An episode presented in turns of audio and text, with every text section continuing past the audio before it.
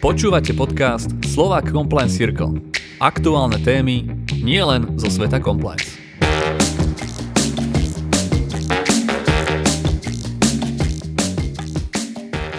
Dnešná téma Ako budovať integritu vo verejnej sfére alebo prečo nemáme vládu s jasným programom verejnej integrity. Mojím dnešným hostom je doktor Martin Jacko, partner advokátskej kancelárie Lansky Gansger Jacko and Partners. Martin, vítam ťa podcaste Slova Compliance Circle. Ďakujem pekne, Martin. Teším sa opäť v tomto kresle. Nie je to teda náš prvý podcast, je to vlastne náš spoločný druhý podcast. O to viac sa teším, že dnešnou témou bude taká komplexnejšia téma. Budeme sa rozprávať o tom, prečo spoločnosti, v ktorej žijeme, pracujeme a podnikáme, sa len veľmi ťažko vyrovnáva s rôznymi spoločenskými patogénmi, medzi ktoré patrí a, napríklad vysoká miera korupcie. Možno na úvod by bolo dobre povedať, že obaja sme sa zaberali aj, aj touto témou, najmä programom Rady OECD k verejnej integrite. A domnievam sa, že obaja vidíme jasný prienik v tom, čo hlása slova Compliance Circle v súkromnom sektore a čo sa snaží dosiahnuť aj samotný verejný sektor. Možno prostredníctvom tohto programu verejnej integrity. Čo by si vedel našim poslucháčom povedať ty o odporúčaní Rady OECD práve k tejto verejnej integrite? Ďakujem za otázku. Nezapriem to, že som právnik a odpoviem zo začiatku trošku formálne. Je potrebné povedať, že odporúčania Organizácie pre hospodárskú spoluprácu a rozvoj, teda OECD, o ktorých sa rozprávame, sú akty tzv. soft law. Sú akty, ktoré nie sú právne záväzné, nie sú vynutiteľné, avšak sú určitým odporúčaním pre členské štáty, ktoré majú neskôr záväzok zapracovať princípy, odporúčania, zásady, ktoré, ktoré tu sú, do svojej právnej legislatívy. Takže toto je asi základný rámec. OECD vydala tieto odporúčania v roku 2017 eh, s jasným cieľom zamerať sa na verejnú integritu a pomoc členským štátom pri zlepšovaní systémov a takisto aj boje proti korupcii, ktorý s tým imanentne súvisí. Povedal by som, že sú veľmi dôležitým dokumentom, takisto k ním aj pristupovali jednotliví zástupcovia štátnej správy, s ktorými sme komunikovali a usmernenia, ktoré sú v ňom obsiahnuté, sú brané veľmi vážne. To si mal aj ty možnosť vidieť, keď sme spolu rokovali v rámci, v rámci štátnej správy. Takisto eh, je dôležité, že tieto odporúčania obsahujú určité usmernenia a usmernenia odporúčania, ako zladiť verejnú správu s občianskou spoločnosťou, súkromným sektorom. Toto je veľmi dôležité, pretože verejná správa je priestorom, ktorý je v podstate nejaký uzavretý, ale na druhej strane, a myslím si, že to aj tí autori vnímali ako podstatnú vec, je, uh, musí, byť, musí byť ovplyvňovaná aj tým, čo sa okolo nej deje, reflektovať to, ale takisto sa aj učiť z prostredia, ktoré je okolo nej. Čo si myslím, že bolo aj pretransformované do situácie, kedy nachádzali inšpiráciu v súkromnom sektore, čo sme my vlastne v praxi videli. Keď hovoríme o programe verejnej integrity, že je teda um, adresovaný štátu, komu konkrétne v rámci orgánov štátnej moci je takýto program určený a kto má byť jeho gestorom? No pokiaľ ide o gestiu tohto programu, je to ukotvené na úrade vlády Slovenskej republiky v rámci špeciálneho oddelenia preventívy boja proti korupciu. A tento, tento útvar od roku 2017, dovolím si tvrdiť, a sa zaoberá jednotlivými zásadami, jednotlivými, e, ktoré sú obsiahnuté v odporúčaniach. A tento, tento úrad to aj spracoval, zastrešuje, je gestorom. V podstate ako keby to bolo na ministerstve. Pokiaľ ide o dokument ako taký, môžeme sa dostať aj k jeho obsahu aby som, aby som vlastne demonstroval, o čom vlastne sme sa aj na úrade vlády bavili a čo ten úrad vlády sa snaží presadiť. Je to, je to zhluk zásad. Zásad, ktoré, ako som povedal, nie sú právne záväzné, ale sú v rovine a, odporúčaní. Pričom, a, poďme, poďme jednotlivo a, po týchto zásadách. Čiže verejný záujem. Verejný záujem je základná základný element, ktorý je dôležitý, ako ktorému vlastne to celé e, vzhľada. Integrita ako taká je preto dôležitou, pretože e, je zameraná na to, aby došlo ku e, zvýšeniu prezencie nejakého dobra a toho, čo vlastne v rámci verejnosti je potrebné presadzovať. To znamená, že verejný záujem, záujem všetkých ľudí, to znamená podnikateľov, právnických osôb, fyzických osôb, nepodnikateľov, to všetko tým sledujeme. Čo je dôležité povedať je, že na to, aby vôbec toto bolo docielené, je potrebné eh, predchádzať konfliktom záujmu. Čiže ja som povedal akože prvú vec. Priorita je verejný záujem. Verejný záujem by mal byť v podstate... Počkej, hovoríme o princípoch. Eh, ty teraz rozdieluješ tie princípy toho programu verejnej integrity, alebo sú to nejaké kapitoly, alebo nejaké časti? Nie, sú tu zásady, Zásady. zásady, Zásady. o ktoré sa opierame. Takže prvé bola čo integrita, hej? No, integrita si... Jasno. Integritu berieme ako zastrešujúci pojem. Dobre. A na to, aby bola integrita dosiahnutá, je potrebné sledovať určité zásady. Jasno. Mhm. A tieto zásady sú, respektíve vychádzajú z odporúčaní. Mhm. A jednotlivé implementovanie zásad alebo predpisov, ktoré tieto zásady uvádzajú do života, by malo, podľa odporúčania OECD, viesť k tomu, aby bola docielená určitá in- integrita. Uh, my sme sa o tom, minul... vtedy si pamätám, že sme to nejak ten program videli. Vieš možno v krátkosti povedať, že na, na čom je budovaný ten program? Aké sú nejaké tie hlavné celky toho programu? Pamätáš si to? Vieš to vybaviť? Určite áno. A opierame sa o, zase musím spomenúť, máme tu presadzovanie verejného záujmu. Ten je možné presadzovať vtedy, ak budeme predchádzať konfliktu záujmov. Áno.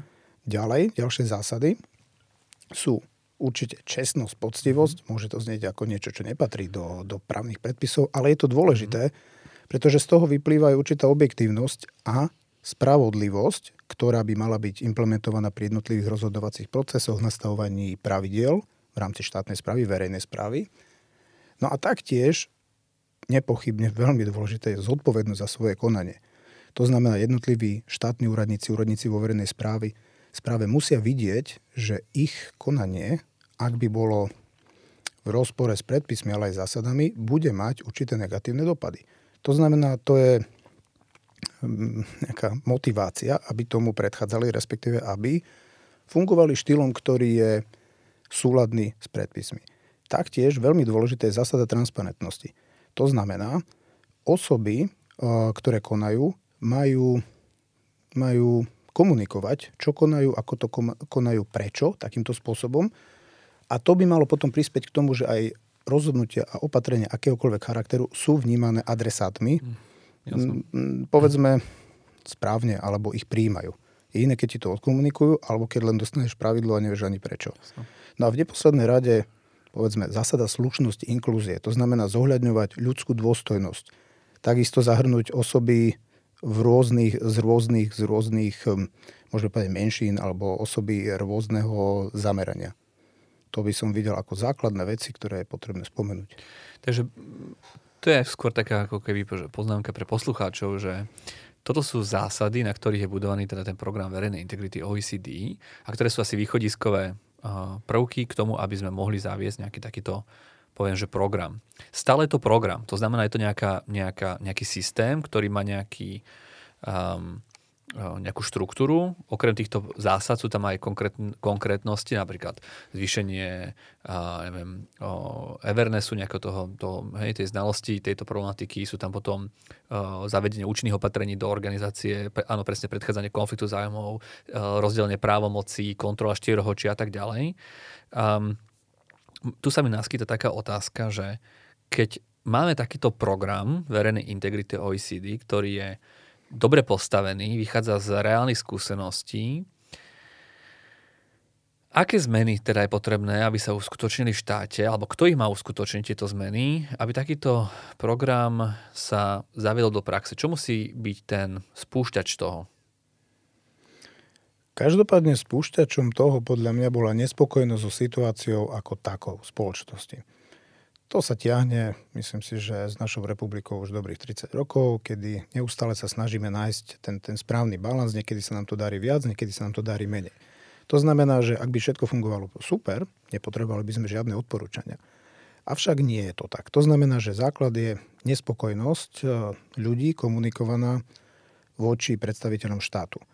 Povedal by som, že hlavne tých osvietených, ktorí dokážu pomenovať problémy a aj nejakých celkov, ako sú asociácie, združenia a tak ďalej. A tak ďalej. To znamená, že toto by som považoval za spúšťač. Samozrejme, že tie asociácie vnímajú to, čo im hovoria ľudia, ktorí sú v nich, A rád by som povedal, že aj politické strany, ktoré pomenovajú tie problémy, ale obávam sa, že oni sú pomenované iba niekedy a potom vlastne to už, už to funguje trošku inak. Čítam, teraz si povedal jednu zaujímavú vec. Takže ty tvrdíš, že vlastne, a čo je asi logické, že spúšťačom je teda nespokojnosť spoločnosti, ale asi tá náprava tohto stavu uh, není taká kvalitná formou predstaviteľmi tohto štátu, že teda tieto odporúčania sú na mieste, aby nám niekto odporúčal istý spôsob konania, ako sa s tým vysporiadať. Lebo ty si veľmi tak preplával to myšlenkou, že áno, za posledných 30, neviem koľko rokov sme sa nedokázali úplne korektne vysporiadať s rôznymi um, rôznymi udalosťami spoločenskými a možno práve preto máme a nejaké adresné odporúčania. Takže toto by mohol byť návod, ako to správne tentokrát urobiť. Áno, správne, ale aby to nevyzeralo, že som preplával, aby som sa vyhol otázke. Mm.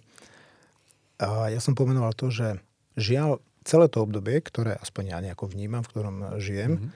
máme stále tie isté problémy, alebo väčšina tých problémov pokračuje ďalej a ďalej.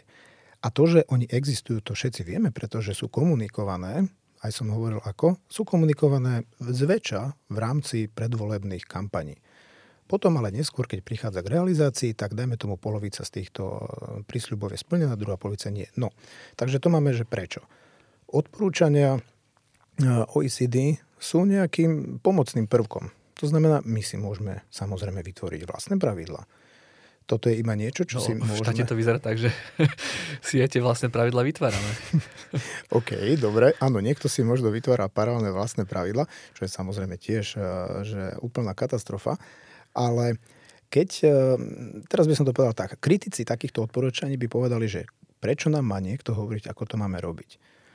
Na druhej strane ja si dovolím tvrdiť, že ak sú nejaké inštitúcie, ktoré s tým majú skúsenosti, dajme tomu, že sa zaujímali o tieto témy a snažia sa, to, snažia sa priblížiť fungovanie iných spoločnostiach, kde je to ďaleko lepšie, prečo sa tým neinšpirovať minimálne? No prečo? No odpovede, že samozrejme určite sa tým treba inšpirovať, ale ako? Takže, keďže je to soft law, ako som spomínal... Počkaj, nepustím ťa z tejto témy, toto je veľmi zaujímavé. Áno. Uh, vieme, že to je v nejakej gestii, to si povedal, máme tu odporúčania, zhodneme sa na tom, že je to dobrý guideline, ako sa vysporiadať eh, s niektorými absenciami eh, verejnej integrity. Pýtam sa, že eh, sám seba, alebo vlastne teba v tejto diskusii, že kto potom teda by mal ten ownership, to vlastníctvo prevziať v tom štáte a vlastne využiť už tie napísané osvedčené pravidlá, princípy a začať podľa nich postupovať. Veď to je dosť logické že by niekto, kto hľadá, ako vyriešiť... E, máme tu nejakú protikorupčnú vládu, keď to môžem tak povedať, ktorá sa e, týmto um, označila, hej, takýmto nejakým sloganom a to môžeme vlastne na tom porovnať, že či to je úspešný alebo neúspešný projekt také, takéhoto konania a či vôbec niekto z e, týchto predstaviteľov štátu siahol niekedy po myšlienkach z tohto programu, nedaj Bože po zásadách. Dobre, takže vráťme sa k tomu, kto by mal mať ownership tejto témy podľa môjho názoru nikto iný ako vláda. Mm-hmm. Vláda je ex- exekutívny orgán, ktorý má vykonávať, transformovať to, čo je vôľou občanov, ktorú prejavili pri odozdaní hlasov. Vytvorila sa vláda a tá má jednoducho konať. Tá má mať to dobro na starosti. Teraz nebudeme hovoriť o parlamente, lebo parlament príjma zákony, ale vláda je po väčšine autorom, zdrojom myšlienok, pretože máme programové vyhlásenie vlády, a takýmto spôsobom akékoľvek opatrenia, ktoré tu sú, by sa mali ďalej transformovať až do právnych predpisov. To ináč zdôrazňujem kvôli tomu aj, pretože podľa, podľa môjho názoru práve tam by mal byť zdroj týchto myšlienok. Čo vidíme aj inde, ak vznikajú myšlienky niekde v parlamente, čím nechcem nejakým spôsobom eh, popierať možnosť poslancov eh, eh, podávať poslanecké návrhy, nezvyknú byť až takým spôsobom prepracované, a ne, samozrejme aj im chýba nejaký širší diskurs a debata, a, ktorá by mala prebehnúť ku väčšinu zásadných právnych predpisov. Hovorím o medzirezortných, medzirezortných pripomienkových konaniach, ktoré obvykle to sú procesy, ktoré trvajú mesiace. Takže vláda by mala byť tá, ktorá to v štandarde, ktorý existuje, navrhne, ustriehne to, čo podľa mňa ináč sa v zásade aspoň formálne deje. Vláda mala v programovom vyhlásení vlády boj proti korupcii. Keď to teraz zúžime na korupciu, čo je ano. asi najvypuklejší problém, ak sa bavíme o nedostatku Určite, integrity. Áno. Ďalej, uh, úrad vlády, oddelenie úradu vlády bolo poverené tým, aby sa touto tému zaoberalo, čo sa aj deje. Toho sme boli svetkami, boli rôzne ano. udalosti, aktivity. Ideme ďalej. veľmi, veľmi, veľmi dôležitú rolu hrá občianská spoločnosť. Jednoznačne. A takisto občianská spoločnosť, ktorá uh, sa združuje, mm-hmm. respektíve občania, ale aj, aj zaujímavé združenia, priemysel a tak ďalej, sa združujú v jednotlivých organizáciách. To hrá veľmi veľkú uh, rolu. Ale vstupný bod je úrad vlády. A potom tí všetci ostatní osvietení, ktorí priebežne stále kritizujú a navrhujú zlepšenia. Takže tí sú tiež podľa mňa akcelerátorom. Ako ty vnímaš úroveň vyspelosti verejnej správy a ako by si možno pomenoval ten hlavný problém absencie integrity No, žiaľ, nechcem tu teraz do veľkých detailov rozobrať, aké nedostatky tu máme. Skúsme si len pomenovať nejaké základné problémy, čo vidíme.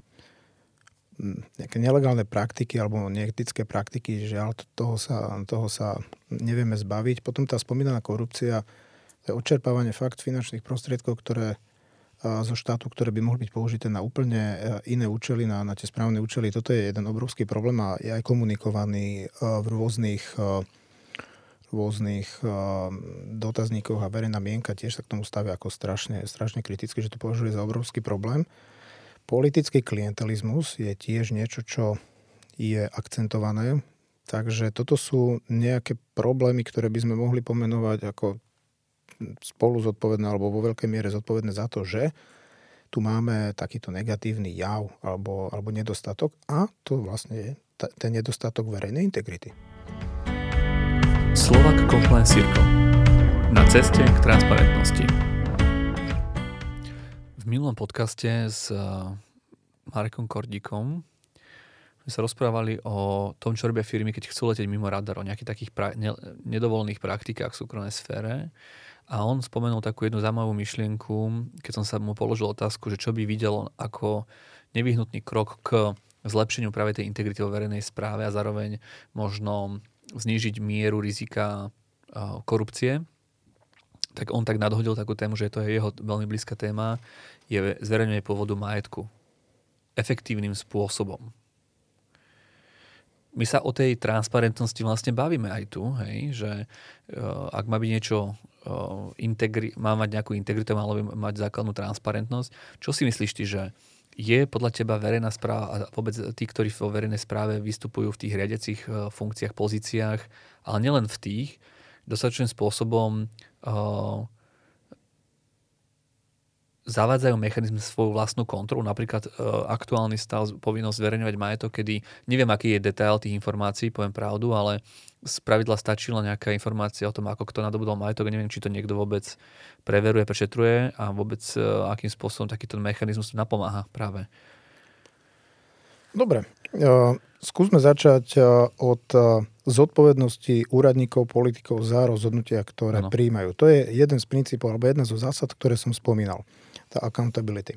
No, ak chceme, aby zodpovedne pristupovali k výkonu svojej práce úradníci, tak jednoducho musíme aj nejakým spôsobom nastaviť kontrolu a musíme nastaviť monitoring, aby sme mohli povedať, že niektorý e, z úradníkov nerozhodol správne. Čo sa stane, ak nerozhodol správne? Tak mal by prísť nejaká zodpovednosť.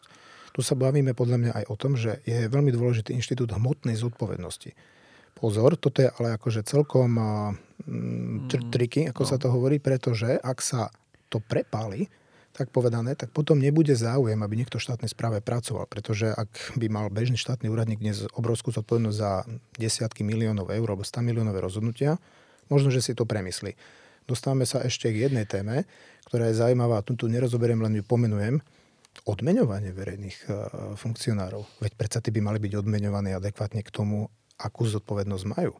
Pretože potom naozaj je obrovská disproporcia keď rozhoduješ o, e, ako ministerský úradník alebo minister, máš budget, e, máš rozpočet miliardu a odrazu máš plat taký, aký je. Takže mm. toto je veľká disproporcia, takže tam by som dával pozor, pretože je obrovský potom nezáujem vykonávať tú prácu preto, aby dostal ten plat. Tam je možno, že nejaká snaha zmeniť veci k lepšiemu, ale to veľakrát nestačí, keď je tam obrovská zodpovednosť. Dovol mi reagovať. Je to zaujímavá myšlienka, lebo vidíme to, tento pattern, tento vzorec vo viacerých oblastiach uh, navyšovania mz, výplat alebo teda odmeny rôznym predstaviteľom, ale z takej leadership pozície, alebo teda pf, nie pozície, z leadership uh, guideline metodiky, ako plat, ako motivácia správať sa transparentne, prípadne uh, plniť si svoje úlohy dôslednejšie, není. Nie, máš úplnú pravdu. Máš úplnú pravdu. Je to o tom, že ten plat má iba popri tom všetkom zabezpečovať určitý štandard aby sa nestalo to, že človek zo súkromnej sféry, ktorý je schopný riadiť firmu alebo riadiť ministerstvo, príde do štátnej správy a má, a teraz to trošku preženiem, ale dobre, má 5 násobne nižší plat. Ano. Potom sa žiaľ stane to, že zistí, že jeho štandardy, ktoré mal, už nemôže naplňať a potom príde niekto k tomu povie, že on mu to možno dorovná. To sa nesmie diať. To znamená, že je to veľmi nepopulárna téma, platy, avšak ja absolútne nevidím sebe menší dôvod, prečo by nemali byť tí ľudia ohodnocovaní. Ale s tým potom prichádza ruka v ruke zodpovednosť, ktorú majú niesť a na toto sú manažery zvyknutí v spoločnostiach. Dokonca existujú aj poistenia.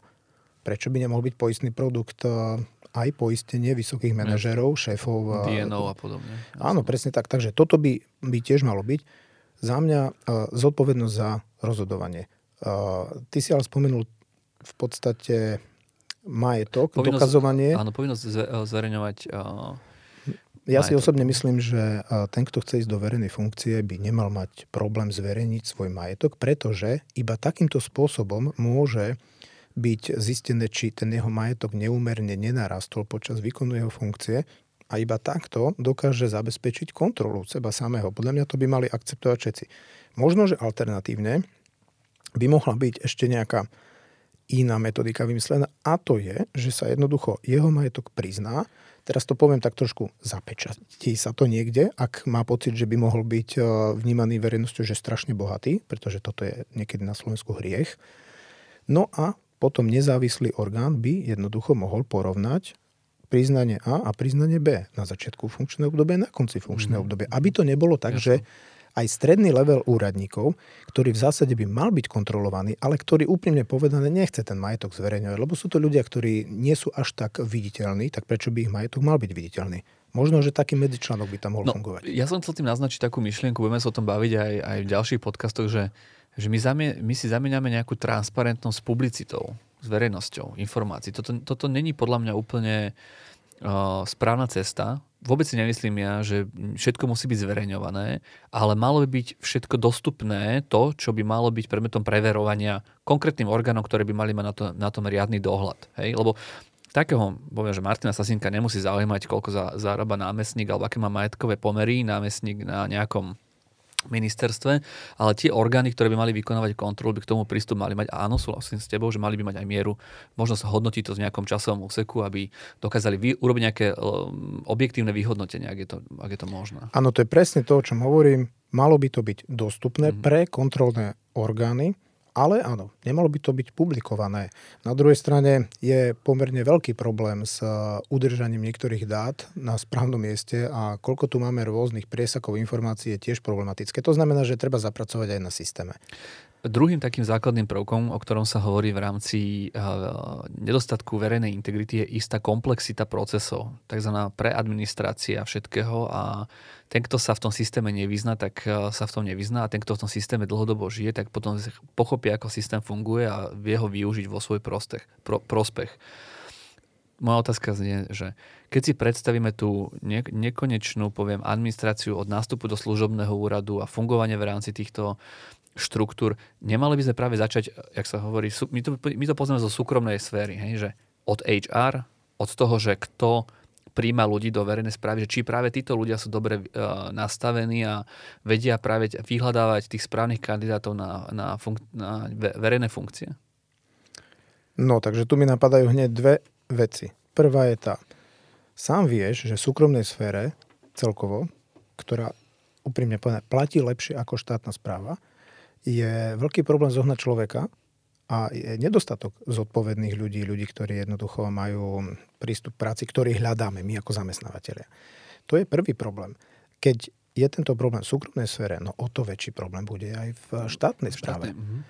Čiže to je, to je veľmi hrozný, to je hrozný stav. To znamená, že v prípade, ak, a teraz musím sa vrátiť ku systému politických strán a hnutí, ak politická strana ide obsadzovať pozície, tak veľakrát sa dialo, toto sme teda čítali v niekde v novinách, že zháňajú sa ľudia. No a oni ano. dokonca jednoducho robia potom ako keby nejaké nábory.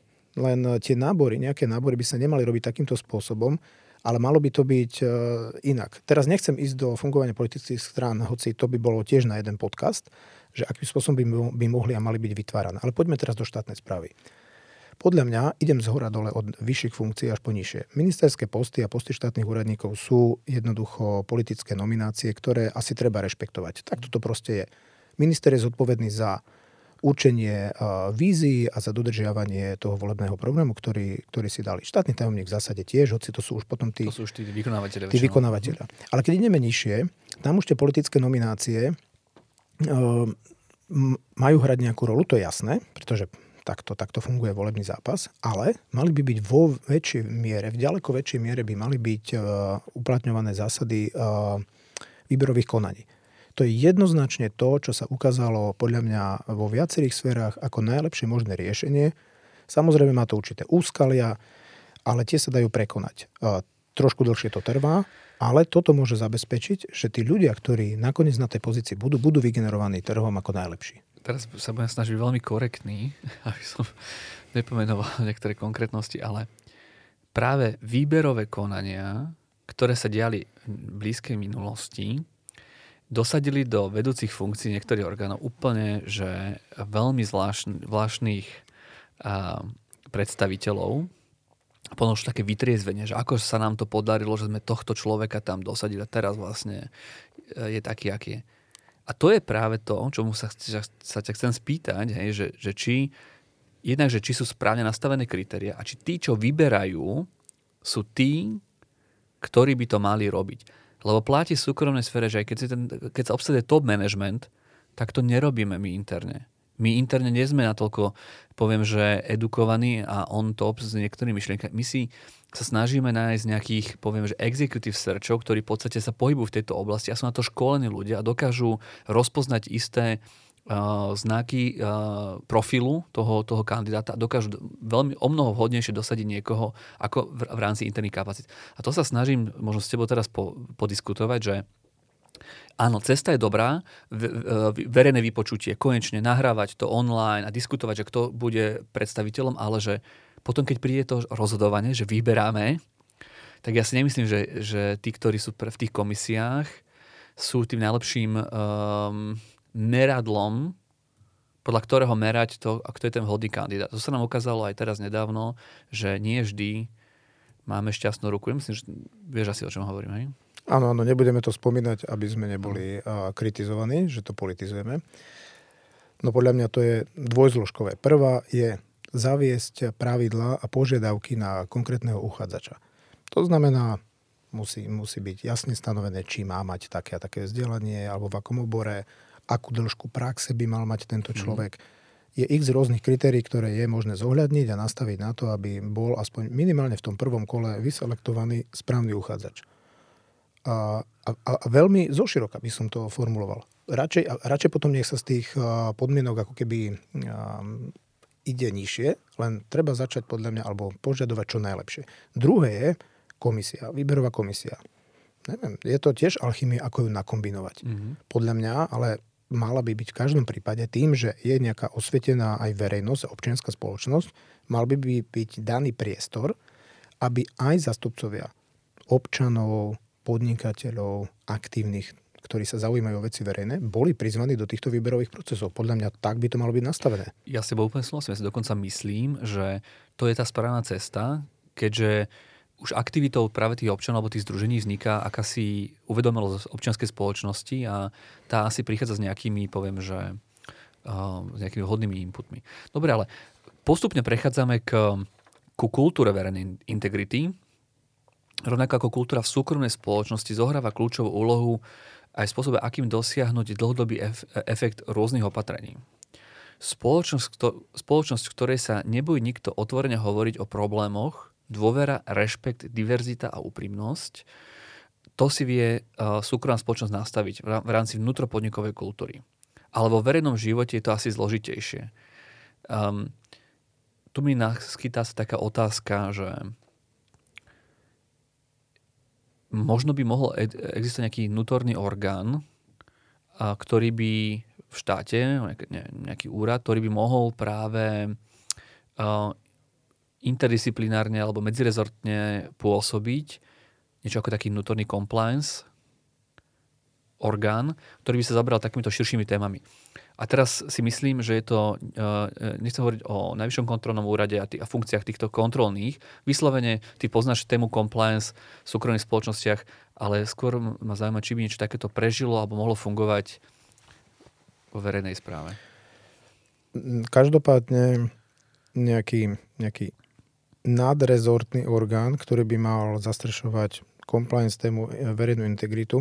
Mne teraz napadá, že my sme svojho času mali takýto ústredný orgán štátnej správy. Myslím, že to bol úrad pre štátnu službu, alebo nieko tak sa to volalo. Mm-hmm. On bol zrušený veľa rokov dozadu. Tuším, že posledný šéf bol nejaký pán Plaj, ak si dobre mm-hmm. pamätám. To je veľký odborník na verejnú správu. Tento úrad už neexistuje. No ale ja nehovorím, že on mal túto funkciu.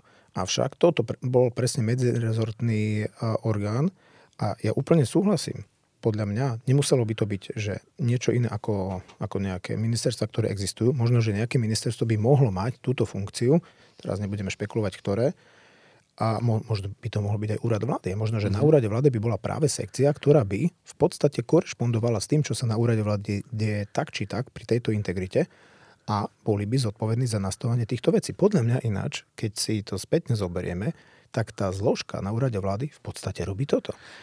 No to si nemyslím práve, že. No ale minimálne, len mm, budem ešte, len to dokončím, minimálne prichádza s odporúčaniami, snaží sa tvoriť ďalšie pravidlá, ktoré zavádza a chce z nich vytvoriť legislatívu. Čiže minimálne na tejto prípravnej báze to funguje. Jasne, že nie sú zodpovední za výberové konanie a tak ďalej, čo je to asi, o čom sa bavíme v praxi. To je tá už, už implementácia. Ale takisto podľa mňa sa bavíme o tom, že je neskutočne dôležité vzdelávať tých ľudí a s nimi pracovať, nastaviť im určité monitoringy a tak ďalej a tak ďalej. Všetko, čo vo firme funguje. Mne to prišlo skôr také, že tá, tam je nejaká taká rola metodická prebrať niečo, vykrovať nejaký postup a tak ďalej. Ale my vieme z našej praxe, že vlastne tá agenda toho vnútorného možno ako komplexného oddelenia by mohla byť o mnoho širšia od tréningy cez um, osvetové aktivity, cez kontrolu, hej, nejakú vykonávať nad rámec napríklad bežnej kontroly, ktorý si robíte vlastné ministerstvo alebo orgány štátnej správy. Ďalej by to mohlo byť nejaká uh, funkcia nejakého nezávislého ombudsmana. Hej? Nemusí to byť nevyhnutne uh, úrad na ochranu oznamovateľ proti spoločenskej činnosti, ktorý má svoju vlastnú agendu, ale mohol by to byť nejaký príjimateľ nejakých podnetov, ktorými sa mohol zaoberať. A zároveň tam chýba z môjho pohľadu nejaký personálny substrát, lebo ja teda neviem, uh, ako tá sekcia je dotovaná koľkými ľuďmi, ale e, mám za to, že nie, ako ne, nemá e, kapacity na to, aby mohla vykonávať nejaké širšie aktivity. Súhlasím s tebou, presne ako hovoríš, je to na metodickej úrovni, ale to je ten základ, ako sme sa bavili, že keď výberové konanie robí komisia, tá by mala byť nejako vyskladaná, to je to dôležité, ale predpríprava pravidiel, to je prvá fáza. Oni robia podľa mňa prvú fázu a ďalej, áno, mal by to byť samostatný uh, úrad, tak ako compliance officer je samostatný a nezávislý, čo je základom jeho fungovania. Určite. Takže nezávislý orgán, ktorý má vlastný rozpočet, na ktorý sa môže spoľahnúť a ktorý úprimne povedané nebude menený tým, že sa mu každý rok e, pridajú alebo nepridajú peniaze a tým pádom vlastne je to jasné, že nie je nezávislý. Takže áno, nezávislý orgán nie kontrolný, ale me- metodicky edukatívny a možno aj monitorovací a kontrolný. Keď e, teraz analogicky použijem, že čo vlastne chráni e, ten compliance officer tej súkromnej spoločnosti, on chráni to, aby biznis alebo obchod sa dosahoval legálnymi spôsobmi a to je vlastne ochrana podnikania. Hej? Podnikať tak, aby nedochádzalo k nejakým rizikám, či už z dôvodu regulácie, alebo priamo zo, zo, zo samotnej skutočnosti vykonávať ten obchod. Teraz premostím na rule of law. Ja si myslím, že tu je veľmi veľa paralel na law, lebo law, a ty si teda zástupca slova Compliance Circle uh, v law, presadzuje princípy právneho štátu. Princíp právneho štátu znamená presadzovanie um, tých najzákladnejších toho vlastne toho podnikania, hej, že byť, byť štátom, vlastne štáte. A tie princípy, to je niečo ako taký, poviem, že tiež metodicky poradný, osvetový uh, um, spolok, alebo iniciatíva ľudí, ktorí v podstate to do, do, dodávajú tomu štátu z toho tretieho sektora, hej, aktuálne. Ale tá agenda by sa kľudne mohla pomaly pretransformovať na, na práve toho vnútorného komplexu officera, že teraz Vlastne není rule of už taký akýsi compliance officer štátu? No, to je náš veľmi zaujímavá myšlienka je zaujímavé vidieť tento vývoj alebo aj nejakú, nejaké vnímanie tejto iniciatívy, ktorá tu má teda svoje miesto a podľa mňa narastlo za posledných 10 rokov zásadne. Ja by som povedal, že pre tých, ktorí nepoznajú možno, že Rulovo, Rulovo iniciatíva, ktorá vznikla, myslím si, že zhruba pred desiatimi rokmi, a jej účastníkmi bolo vtedy 14 podnikateľských združení, záujmových združení, asociácií a tak podobne, ako RUZ, KZZ, Klub 500 a ďalší a ďalší k tomu pribudli, niektorí odbudli. Ale cieľom bolo zamerať sa na tri oblasti, ktoré sme vtedy po- považovali za kľúčové a označiť problémy, ktoré sa v týchto oblastiach nachádzajú. Tie oblasti sú predvydateľnosť legislatívnych procesov, korupcia ako škodlivý e, element pre značku Slovenska v zahraničí, ale aj dovnútra pre podnikateľov. A tretí bolo prokuratúra, e, justícia ako taká a vykonateľnosť. To znamená, že boli identifikované problémy a boli zároveň e, spísané určité odporúčania, veľmi prakticky zamerané, na ktorých pracovali jednotliví odborníci z Združenia z pracovných skupín a my sme na to išli veľmi prakticky.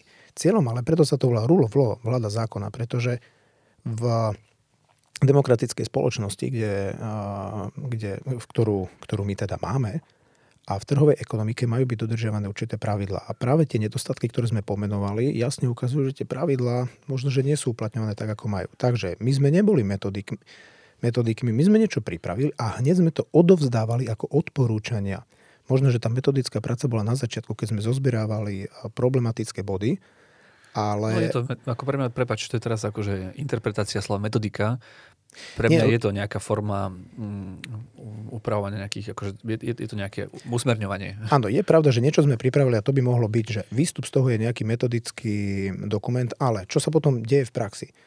My sme počas tých desiatich rokov boli aktívne zapájani do jednotlivých konaní, príprav nejakých akčných programov, plánov, pripomienkovaní legislatívy a tam sme vyslovene, by som povedal, že v tom poli presadzovali to, čo sme si na začiatku vytvorili. A musím povedať, že to, čo sme na začiatku vytvorili, no to nie je ani veľmi menené. V podstate išlo o stanovenie princípov. Čiže, OK, máš pravdu, súhlasím s tebou, že tá metodická fáza prebehla. Ale potom sme išli vlastne do tých prvých línií a všade, kde sme mohli, sme sa snažili sa dostať a implementovať to tam, kde nás to kde nás pustila štátna správa. A pravda je taká, že nás pustili, pretože nejako videli, že zastupujeme straš, strašne veľa podnikateľov a tým pádom vlastne nemo, nemohli to nechať iba takto. Takže je to zaujímavé, že by sa také, také niečo, že rule of law stalo compliance officerom, bolo by to super, samozrejme, ale je to lakavé a potom je to možno zneužiteľné, vieš. Nie, nie, nie, nie, nie, nie. Vizionársky sa na to pozerajme.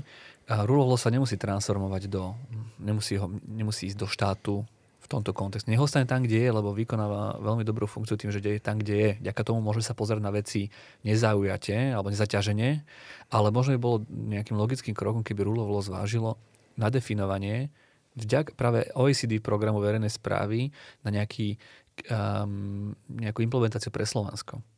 Lebo každé pravidlá a tie princípy musíš vedieť, ako vhodne pretransformovať do praxe. To je pravda.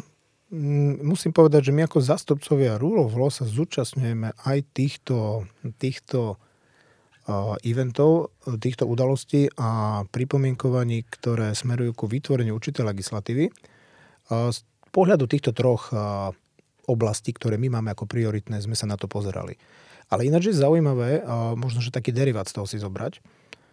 Zástupcovia, ako som to nazval, občianskej spoločnosti uh-huh. alebo podnikateľského sektora podľa mňa majú mať veľmi dôležité miesto pri stole, kde sa rozhoduje o rôznych veciach a hlavne týchto. Tam práve, kde sa inšpirácia zo súkromnej sféry premieta a používa v štátnej správe, čo je presne tento prípad. Verejná integrita rovná sa compliance. Uh-huh. Takže len treba samozrejme presvedčiť zástupcov štátu, aby dávali väčší a väčší priestor a relevantný priestor týmto zástupcom alebo týmto organizáciám vrátane rúlovlo iniciatívy. Možno na úplný záver mi ešte napadá jedna veľmi zaujímavá otázka, Martin. Um, máme 10. výročie vzniku Združenia slova Compliance Circle. Ty si to už aj naznačil, že 10 rokov funguje Rule of Law. Naše cesty sa nikdy e, nezdialili, ideme tak ruka v ruke s niektorými témami, myslím Slova Compliance Circle a Rule of Law. Robíme každý v podstate nejakú tú svoju činnosť. My sa venujeme skôr tomu súkromnom sektoru, tým uh, workshopom a vzdelaniu, uh, best practice sharingu, odozdávania, odozdávaniu skúseností mladej generácii prostredníctvom pôsobení na fakultách, univerzitách. Rule of law vy sa venujete skôr pripomienkovaniu zákonu písaní desatoro, uh, rôzne odporúčaní, podporujete rôzne výzvy um, a tak ďalej. Čo by mohlo byť taký tvoj odkaz, či už pre Slova Compliance Circle, pre Rulovo do najbližších ďalších 10 rokov? Mm, od, odkaz, no ja by som povedal, v každom prípade pokračujeme v tej činnosti, ktorú robíme. A povedať, že robíme to viacej zodpovedne, to by bolo také heslo, ale osobne si myslím, hľadajme, hľadajme to, čo v tej spoločnosti je dôležité a hlavne aj tie zmeny a reflektujme to v našej práci, pretože tá spoločnosť sa neskutočne mení. Je tak dynamická, že to, čo sme vymysleli pred 12 rokmi, princípy sú správne, ale ich aplikácia by mala veľmi reflektovať to, čo sa v spoločnosti deje, ako tá spoločnosť sa vyvíja. Čiže má taký, ja to tak hovorím, že prst na pulze dňa. A podľa toho a upravovať aj našu činnosť a možno, že aj jednotlivé priority. Pretože to, čo sme chceli na začiatku zaviesť alebo dosiahnuť, myslím si, že sa nám veľmi dobre darí. Urobiť nejaký refresh a doplniť ďalšie úlohy a doplniť ďalšie priority, to by sme možno podľa mňa mohli robiť. A hlavne samozrejme sa snažiť viacej komunikovať na smerom verejnej správe. Mojím dnešným hostom bol doktor Martin Jacko, partner advokátskej kancelárie Lánsky Ganzer Jacko and Partners. Martin, ďakujem veľmi pekne. Ďakujem pekne, Martin. Pekný deň.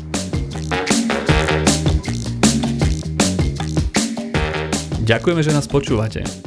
Viac podcastov nájdete na www.slovakcompliancecircle.sk